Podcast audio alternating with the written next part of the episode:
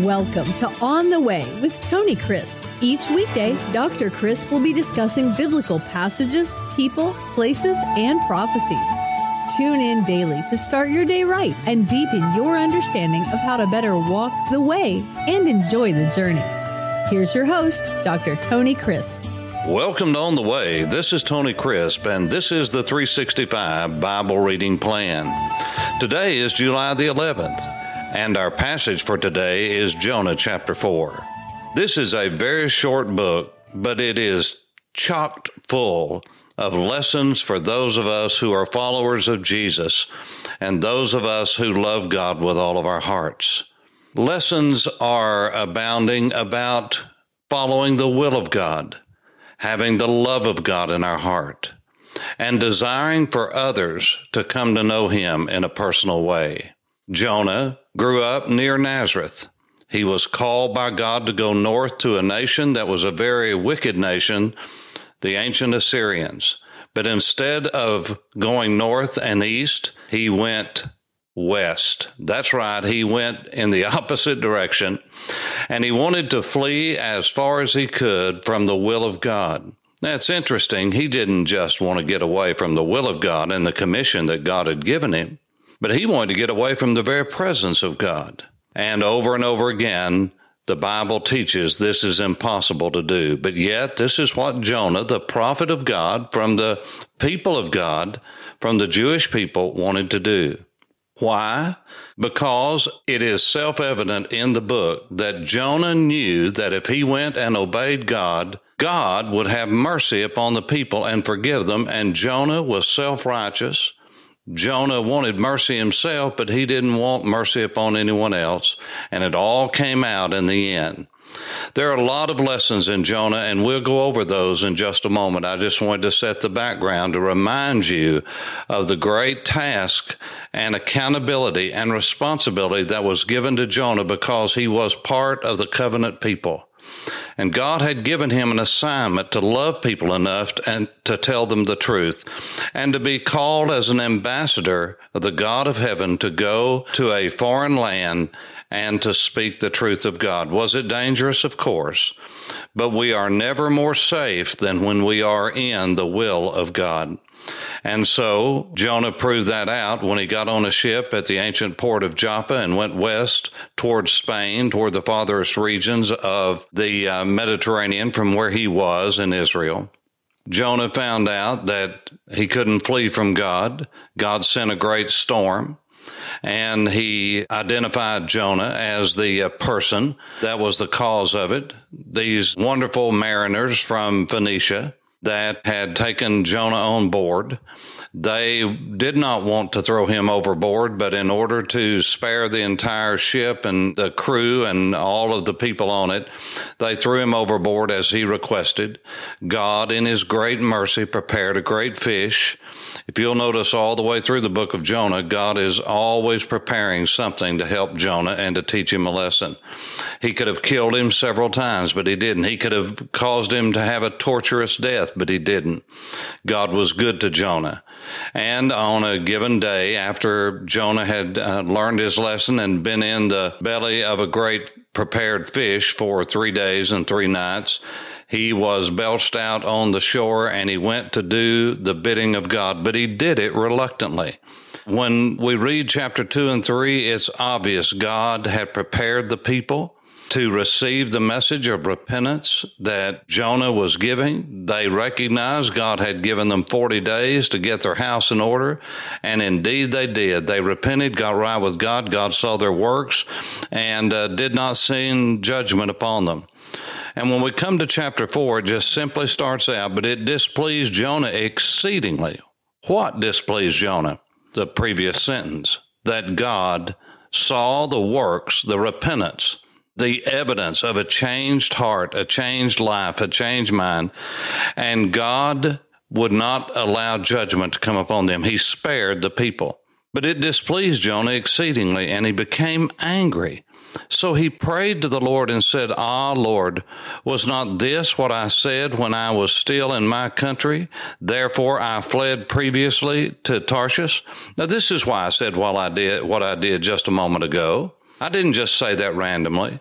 Jonah in Israel, before he got on the ship, the one of the reasons he fled was because not because he was afraid to go preach the message, he was afraid that God would be merciful to a people.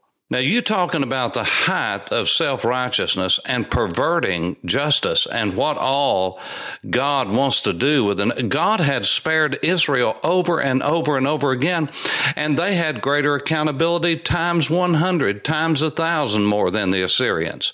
They knew God in a personal way. They had entered into a covenant with God. They had seen the mighty miracles of God. But yet God spared Jonah's mom and dad and his grandparents. He had spared the entire nation over and over again. And what did this do? Did this cause Jonah to fall on his face before God in humility and repentance? No, no, no. It put pride in his heart because that's what he chose.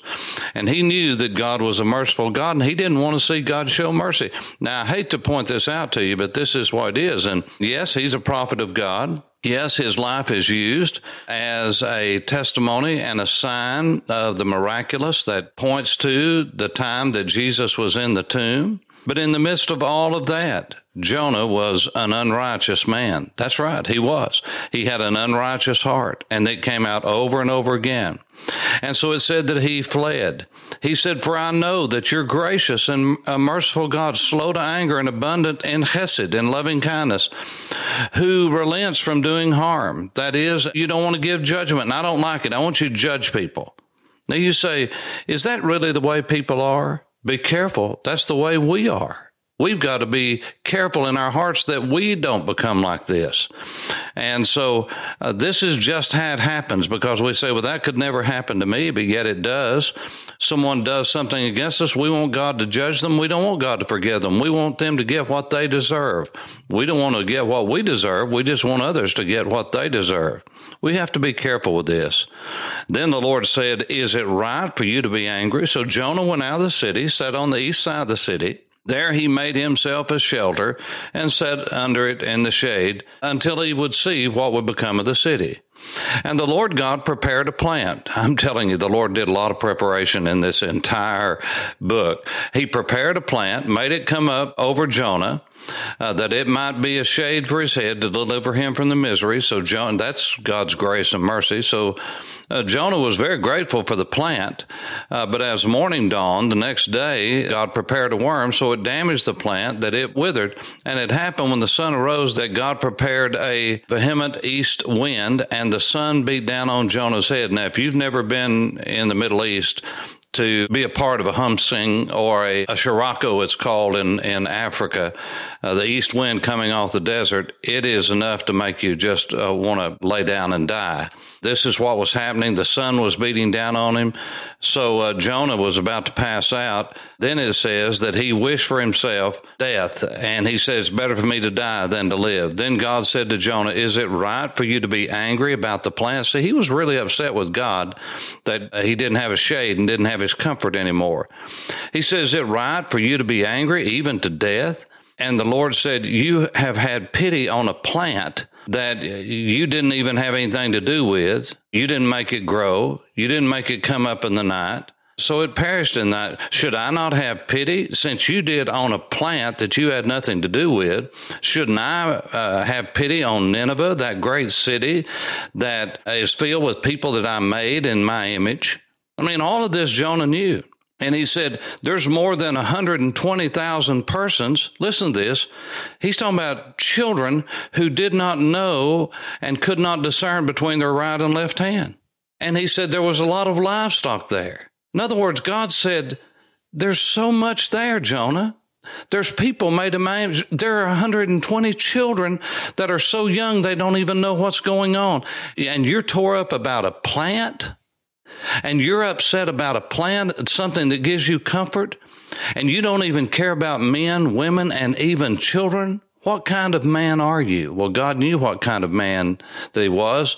He wanted Jonah to see what kind of man that he was. And this is very, very important for us to understand. Just like with Adam in the garden, when God said, Adam, where are you? God knew exactly where he was. The reason he was asking the questions, he wanted Adam to know where he was. Many times, God brings things into our lives to show us where we are. He knows where we are. And you know, the wonderful thing is, even though we are unloving, even though we're rebellious, even though we are not compassionate, even though we are not forgiving, God is. And I'm so grateful that He's not like us, but He is totally transcendent. His ways are not our ways. It'd be good for us to just pause today. And if we could, just get alone. Maybe even take time to get on our knees if we're able to and just bow before the God of heaven and say, God, thank you that you love me in spite of myself and that you're merciful toward me. And oh God in heaven, help me to be merciful to those around me. Help me to be compassionate on those who are not like me, those who are unlovable, those who even despise you. Help me to love them enough to tell them the truth. For on the way, this is Tony Crisp. Thanks for listening to On the Way with Tony Crisp. Tune in every weekday for information on biblical passages, people, places, and prophecies. Fridays are for your questions. Email your questions to questions at tonycrisp.org, then just listen for your question to be answered on Friday's podcast. That's questions at tonycrisp.org. Thanks for listening and have a blessed day on the way.